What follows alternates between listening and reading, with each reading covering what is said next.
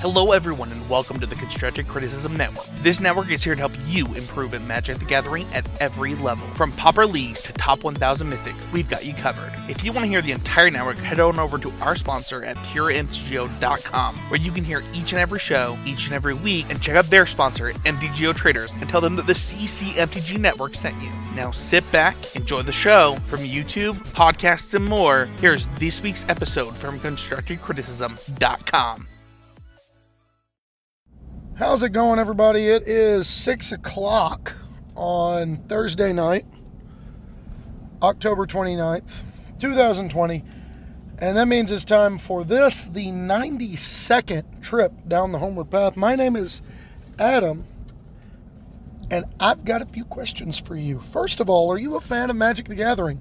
I mean, I really hope so if you're listening to this show, a Magic the Gathering podcast. But is there something in your life that takes precedence over your magic hobby? You know, other things are more important. You put magic to the wayside, it's an escape, it's something you like to do. But whether it's your job, your partner, your children, any and all of the above, magic is not priority one, but that's okay. Are you still trying to improve at magic despite all of these struggles, despite the fact that it puts you at a market disadvantage? Well, if that sounds like you, I hope you've got a bunch of creatures or a bunch of mana laying around because we're about to have us a convocation.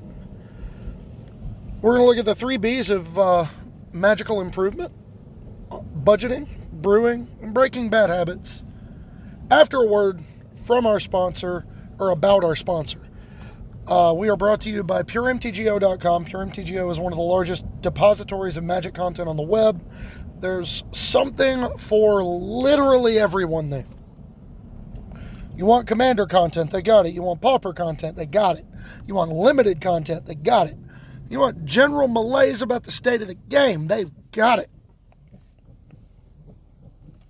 And speaking of having something for everybody at the competitive level, don't forget our parent network at constructivecriticism.com. Our stuff may appear on Pure MTGO, but we also we do our own thing too. uh, whether it's the regular 60 card formats with Mason and Alley over in Constructive Criticism, uh, and Pioneer specific on MTG Trailblazers, or uh, Pauper specific with Common Knowledge.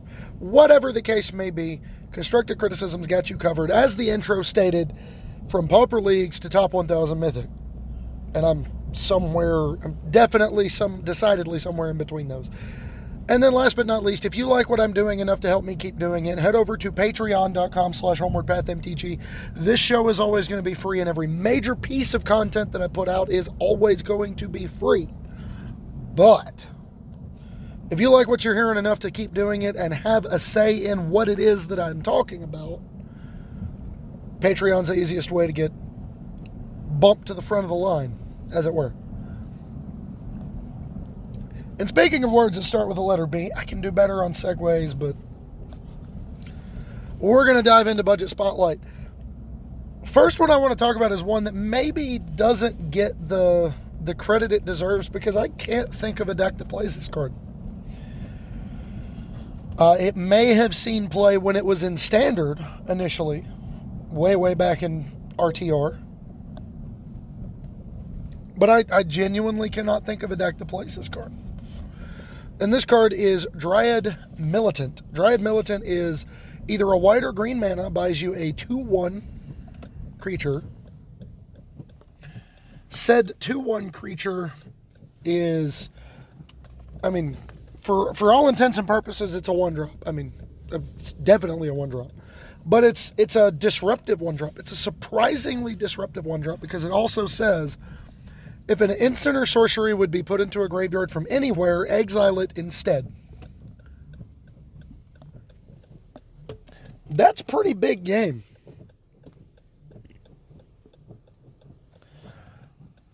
I mean, I, I don't know what else to say about it. This is a pretty big game. It applies pressure as a one drop, two power creature. It's a 2 1. It doesn't apply a ton of pressure, but I mean, Savannah Lions has been a respectable magic card since Alpha.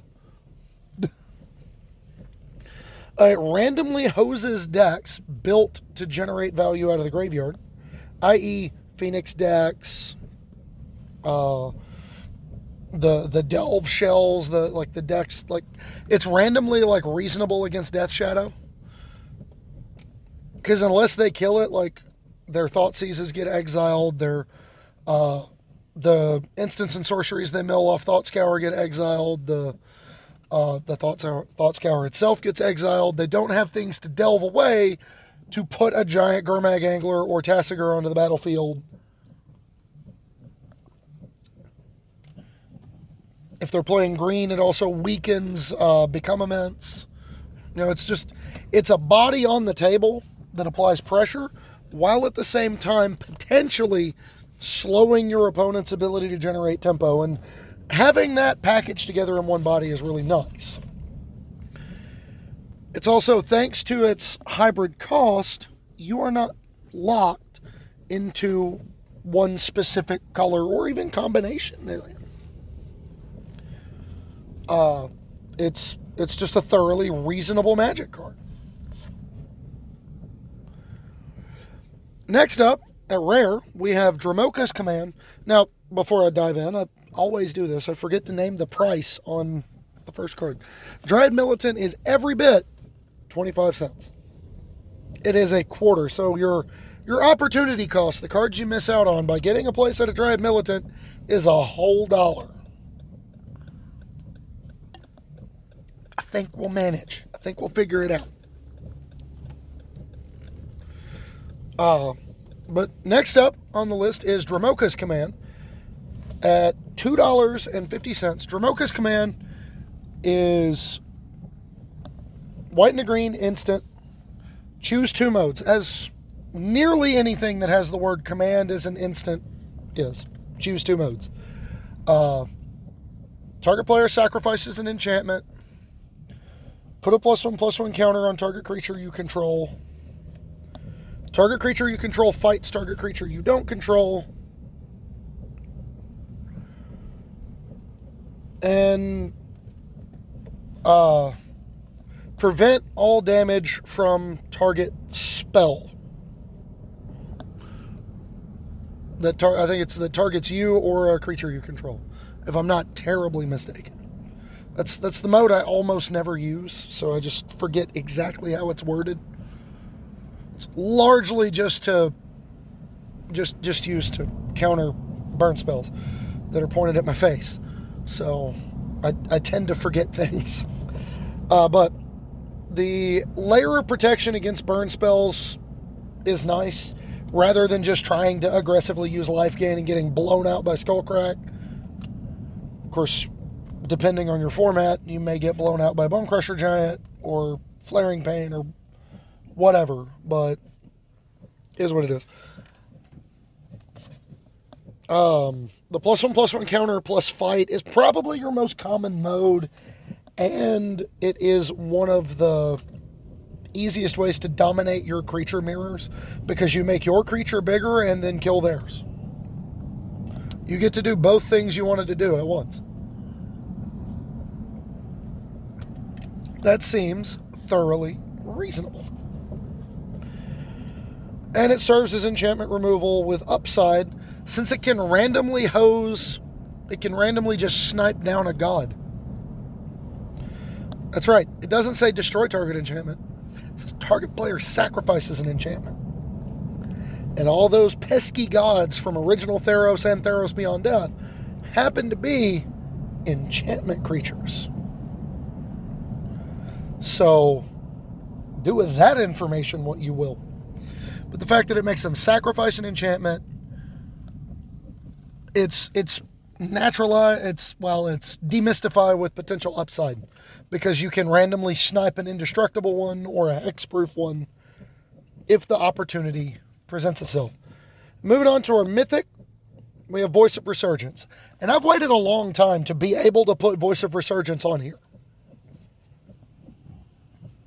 Voice of Resurgence is one of my favorite cards in Magic. I know I don't seem like a voice of resurgence guy.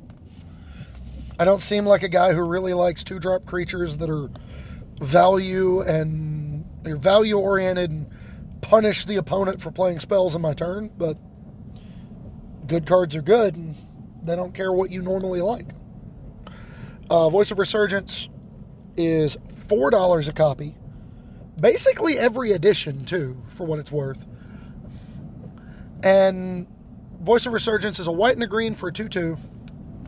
And when it dies, or an opponent casts a spell during your turn, create an element, a 0 0 element, uh, uh, maybe an XX elemental. I can't remember the exact thing, or maybe it's a star star, whatever the case may be. Its power and toughness are each equal to the number of creatures you control. So, at minimum, this is a two for one at two mana, right?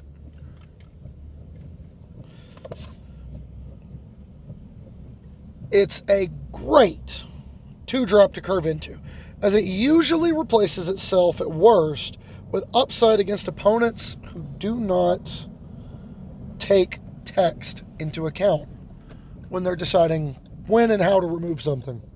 For example, if you choose to play something that exiles instead of just something that kills it, I obviously don't get the token.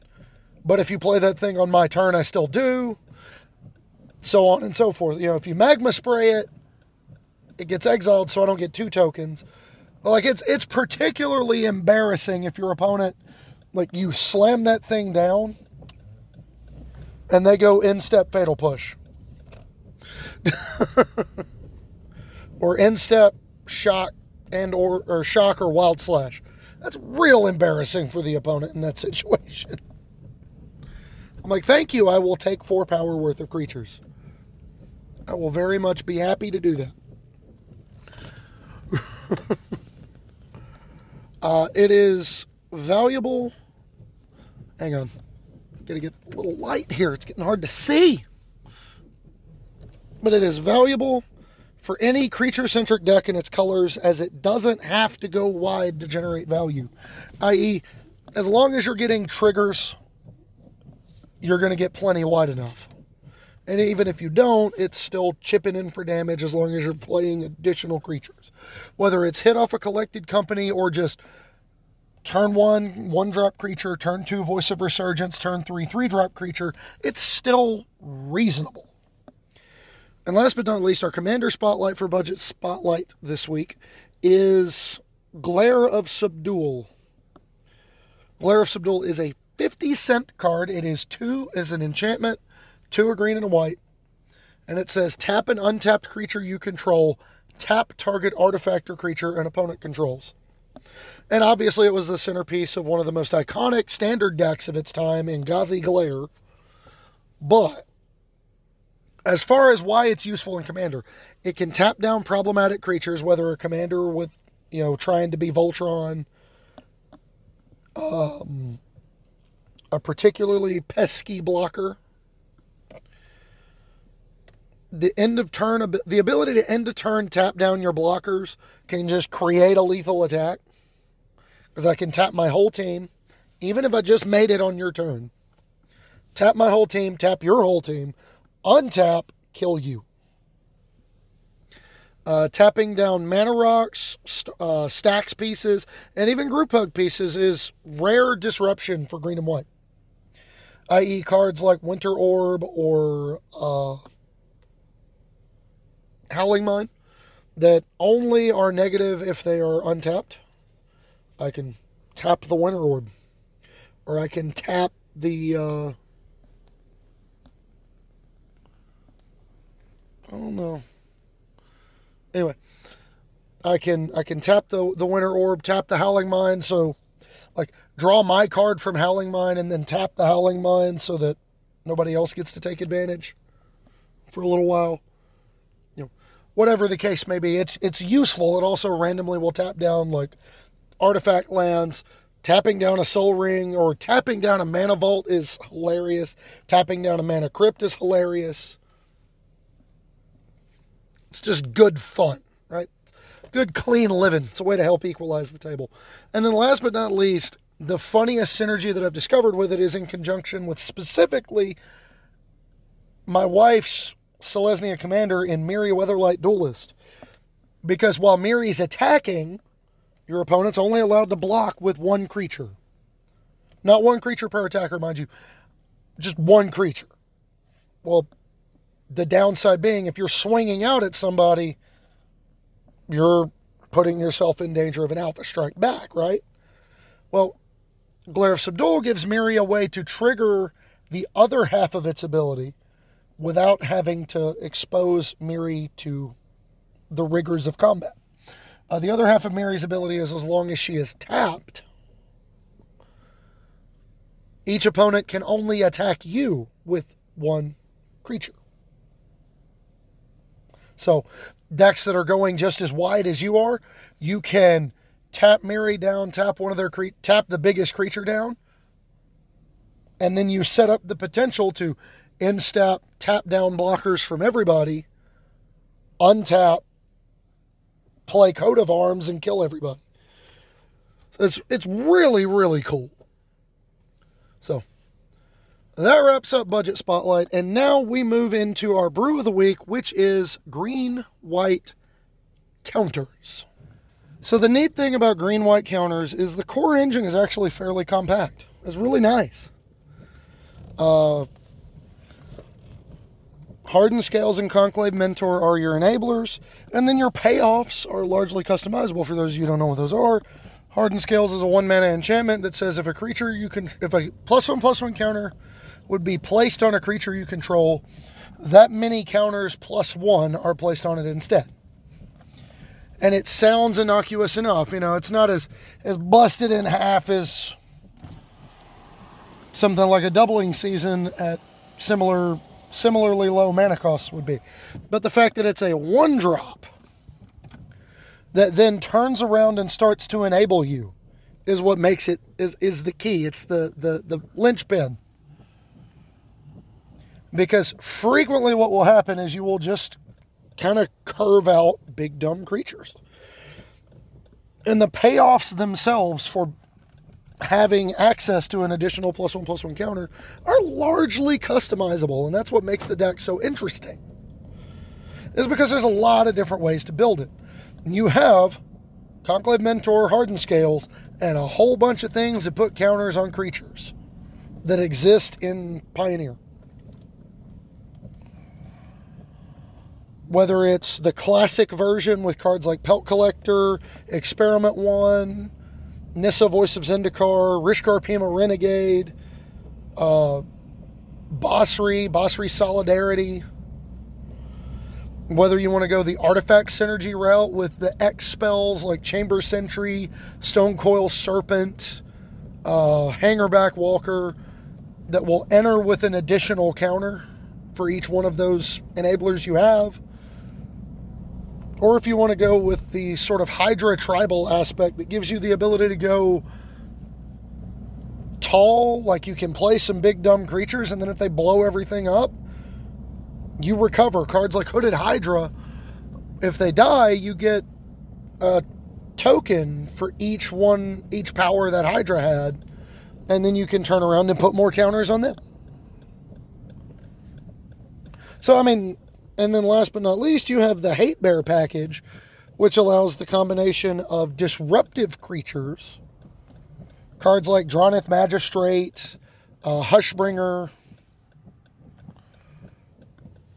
what have you, you know, Magistrate, Hushbringer, with cards like Basri Solidarity, with cards like Nissa Voice of Zendikar, that will then enable you to make your disruptive creatures very, very large. So your opponent will be stymied as far as their development goes, but you'll be able to, to, to create that kind of time honored traditional package of disruption plus clock to kill them before they can break the little soft lock you've got set up. Now, as far as utility spells go, Dromoka's command is a house in this deck. Dromoka's command is really good in this deck. Uh, plus one, plus one counter, and fight. Plus one, plus one counter and make you sacrifice an enchantment. Plus one, plus one counter and prevent that burn spell. Like all three of that, all three of those combinations are thoroughly acceptable when you've got an enabler or two on the board. Uh, depending on your configuration, you know, whether or not you're playing a bunch of planeswalkers and other spells, collected company is also valuable. Or if you're playing like the, the X spell artifact one, obviously collected company is not quite so enticing. Unless you're playing metallic mimic and then things go completely off the wall. Uh, metallic mimic, if it names construct and you flip hangerback walker and chamber sentry, you will get a, a 1 1 chamber sentry and you'll get a plus one plus one counter on chamber sentry and hangerback walker and then all your enablers will kick in and put extra counters on them. Fall free. So you know whatever the build you want to go with it's it's pretty sweet. And then as far as can, uh, sideboard packages go it's got a little bit more to offer than you would think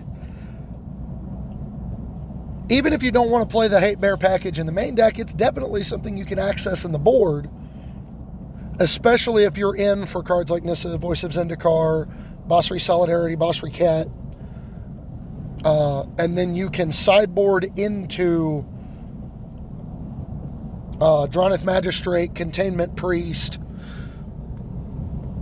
you know, and then you get to like turn one Hardened Scales, turn two Drannith Magistrate against the um, oh, what is it? The or uh, turn two. What is the what is the card? I'm drawing a blank here.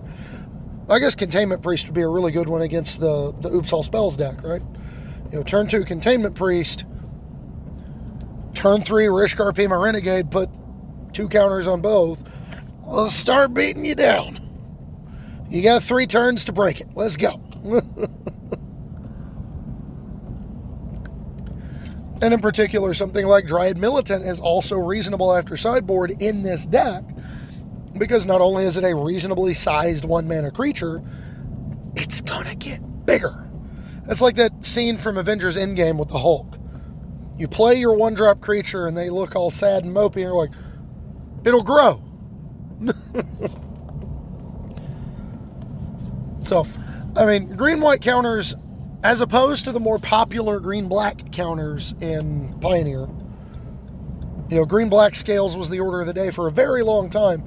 I would argue the green white scales deck actually has a better look against the field because while you miss out on cards like Thoughtseize and Duress, trading Conclave Mentor for Winding Constrictor is largely semantics in Pioneer, and you get to pick up a whole bunch of other stuff like really powerful back-breaking sideboard cards. Even if you just want to go classic and board into stuff like Rest in Peace, it's totally reasonable. And that brings us to our main topic this week. In case you haven't already guessed, it is Selesnya week here on Homeward Path. And we started this guild cycle series, or this, this color combination series two weeks ago with Rakdos, we moved the next step around the color wheel and paired the red from Rakdos with the green from Gruul. Well, this week we're moving the next step around the color wheel, and the green from Gruul becomes paired with the white to make Selesnya. So, what is the Selesnya Conclave? Well, first of all, it was officially introduced by name in Ravnica City of Guilds in October 2005. I've been playing Magic for roughly a year, and I hated it not because I, not because it was too good, not because I thought it was great, not because I thought it was broken. I just didn't like tokens decks. And by and large, that's what the original Selesnya deck was.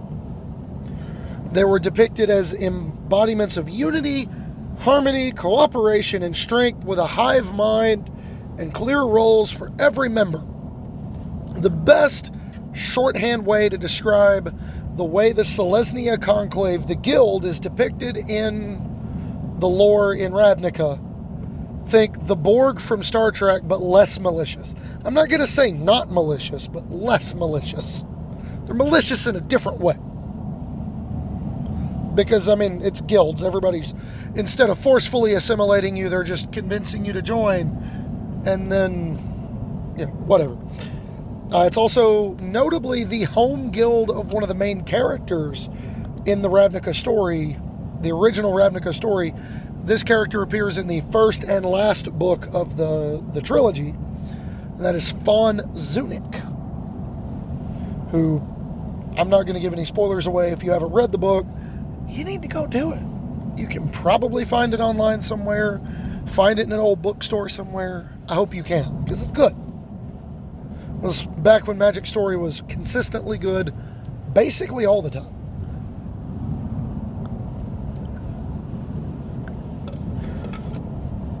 But moving on, what are the strengths of green and white together?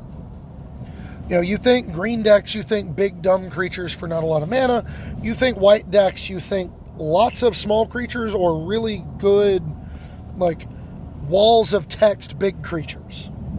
Well, you get a little bit of both of them. Selesnya as a guild, or as or green white as a color pair identity, is about threats. You very, very, very seldom get a reactive Selesnya deck. It just doesn't happen. You might, you know, you have your your number one strength as a green white mage is putting creatures onto the battlefield because you get some of the best ones. Or you get the ability to put a whole heck of a lot of them whatever the case may be, you can put lots of power and toughness on the table. We want to talk about strength of a guild. That's a real big strength. The next step after you put creatures on the battlefield, you want to make them better. You also are good at removing non creature, non land permanents. Yes, I know there's a little bit of land destruction in green, but not not here. You know, you go way, way back, you have mass land destruction in white. So if you want to go down the road of a Selesnya land destruction deck, you definitely can. But the removal that you've got the best access to is the ability to, like, unique ability to remove non creature, non land permanents because green is good at that. And green is good at removing non creature permanents. White is decent at removing lots of different permanent types on the same cards. Uh, also notable for green white enchantments. There's a lot of enchantments in green and white, whether it's auras, global enchantments, enchantments matter cards. You have self preservation effects in green white, cards like heroic intervention, protection effects, my creatures or my stuff gets hexproof effects, uh, instant speed pump effects to, to survive attempts to remove, whatever the case may be. And then you are really good at dominating the battlefield if left unchecked. Weaknesses uh, your removal is typically inefficient, narrow, or both which is to say your removal is rarely rarely in your green white decks do you have unconditional cheap removal? Cards like ram through and primal might can be cheap but you've got to have a creature. Cards like uh, conclave tribunal cards like oblivion ring cards like uh, oh what is it Bramble Crush can be versatile, but they cost a lot of mana. And then your cards that are really, really efficient and good at what they do tend to play very narrow roles. Cards like Veil of Summer, cards like Angel's Grace. Like, the more specialized it is in green and white, the better it becomes. The better job it does pulling its weight. Uh, it's also difficult to win in a green white deck without attacking. I'm not saying you can't. You definitely can. There are I win the game cards out there. Uh, you know, you can certainly build a reactive Selesnya deck that eventually snowballs an advantage somehow that kills your opponent. And then you overall have a softness to removal from the other side of the table. Because as a as a guild, as a color pair that is dominated by its making creatures relevant, you're going to struggle if you don't have creatures. It's just kind of how this works. You are very board dominant, board dependent, and that is definitely something to consider. As far as mechanical identities of Selesnya, the printed mechanics, we've only gotten two that were officially attributed to Selesnya. Had the original Convoke mechanic, which is your creatures can help pay this card's mana cost. Uh, each creature you tap while casting reduces the cost by one of that creature's color or one generic mana. Uh, Convoke was their mechanic in Ravnica City of Guilds, and it was their mechanic in Guilds of Ravnica just last year. So, what, or I guess it was just not last year, but 2018, fall 2018. Convoke was brought back for Guilds of Ravnica rather than try to design a whole new mechanic. The other mechanic in Return to Ravnica was Populate, which is uh, choose a token you control, create a copy of it. Other themes that are prevalent throughout Green and White put together are the use of tokens, creating tokens, and using them for abilities. You know, abilities that allow you to tap an untapped creature you control. Those work really well with tokens. Uh, abilities that only only proc that only trigger when you have four or more creatures on the battlefield. That's particularly easy to achieve when you make tokens. So one of the one of the kind of the defining hallmarks of the Selesnya Guild is the creation and usage of tokens. Next up, anthems. We're making lots of creatures. Let's make all of them bigger. Just all of them. All my creatures are big. We go wide and then we go tall. So everybody gets to beat them up whether it's uh, the actual three mana anthems or tribal synergies that come with lords, um, whatever the case may be. Just make a bunch of tokens, make them bigger is a kind of a linchpin hallmark strategy for Greenwood. Uh, you have enchantress themes. Whenever you play an enchantment spell or whenever an enchantment enters the battlefield under your control, do this thing there's a heavy concentration of those cards in green and white. Heavy concentration. And then, last but not least, specifically, auras matter themes are pretty unique to green and white put together. Yeah, I know you've got them other places. But between cards like Karametra's Blessing, um, creatures like Aura Gnarlid, Kor Spiritdancer, cards like Daybreak Coronet that you can only attach to a creature that's already wearing an aura. There's a, a, decent collection of protection and hexproof creatures in green and white, so you get lots of bodies that are reliable to put auras on. Auras decks are a staple. And that brings me to uh, typical deck archetypes you see for green and white.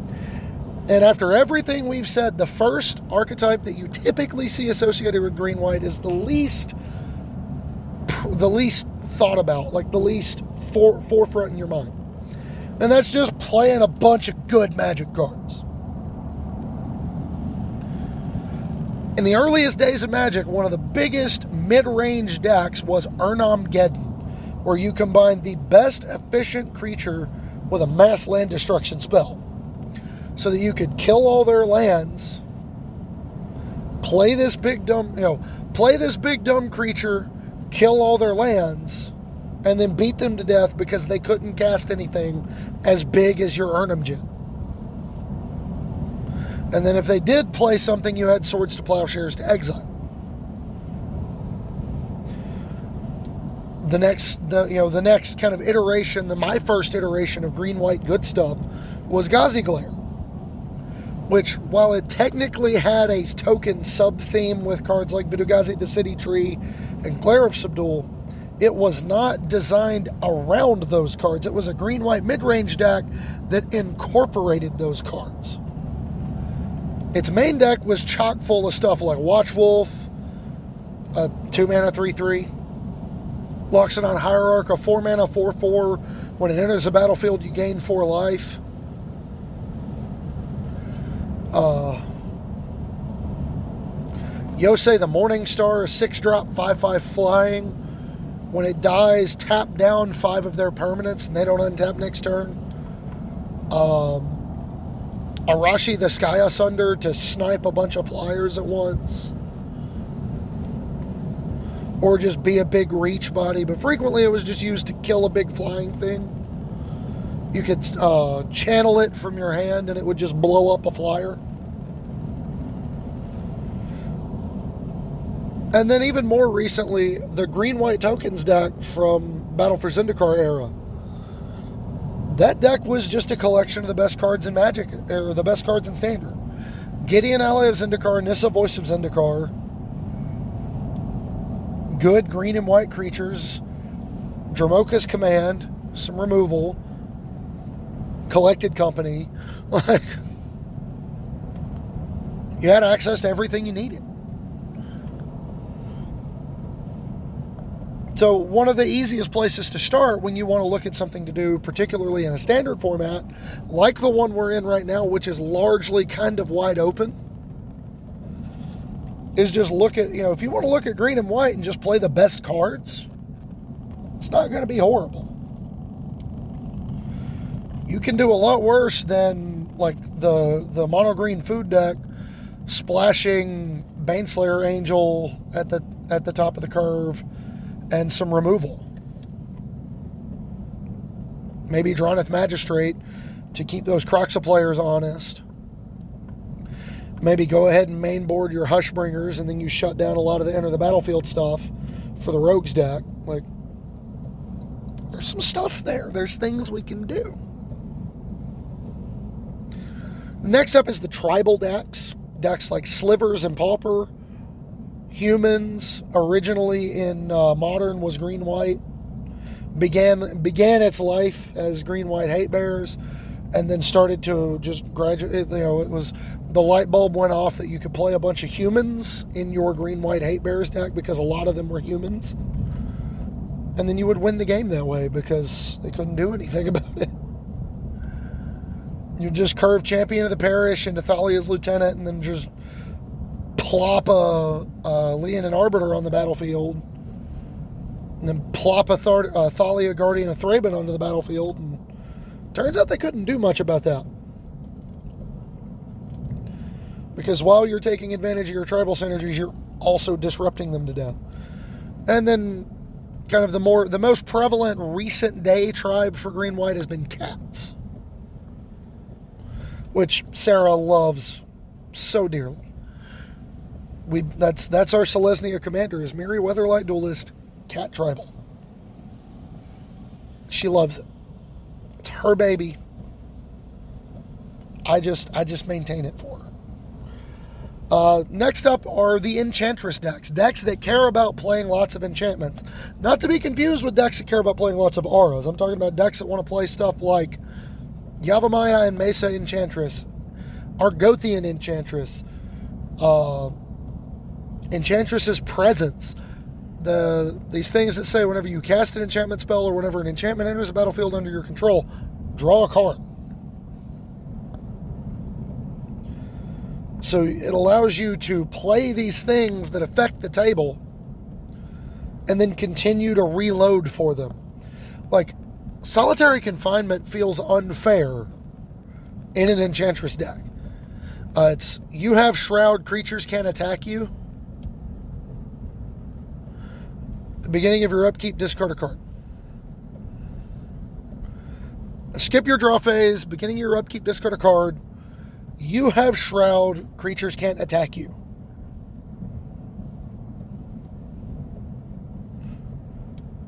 So we'll just play another enchantment and keep drawing cards. And then eventually you close the game out by playing Replenish and you buy all your enchantments out of the graveyard.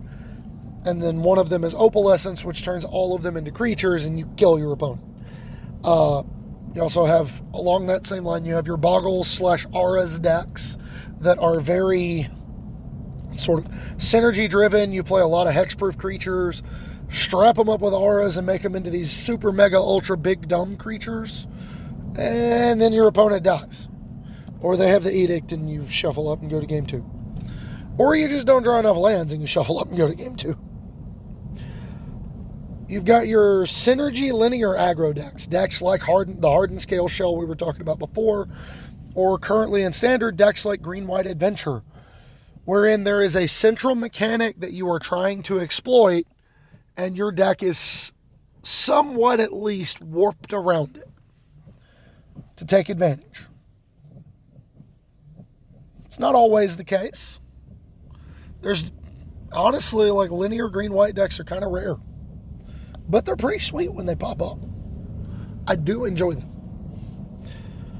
Uh, you've got Disruptive Aggro, one of the most legendary of which is Maverick in Legacy.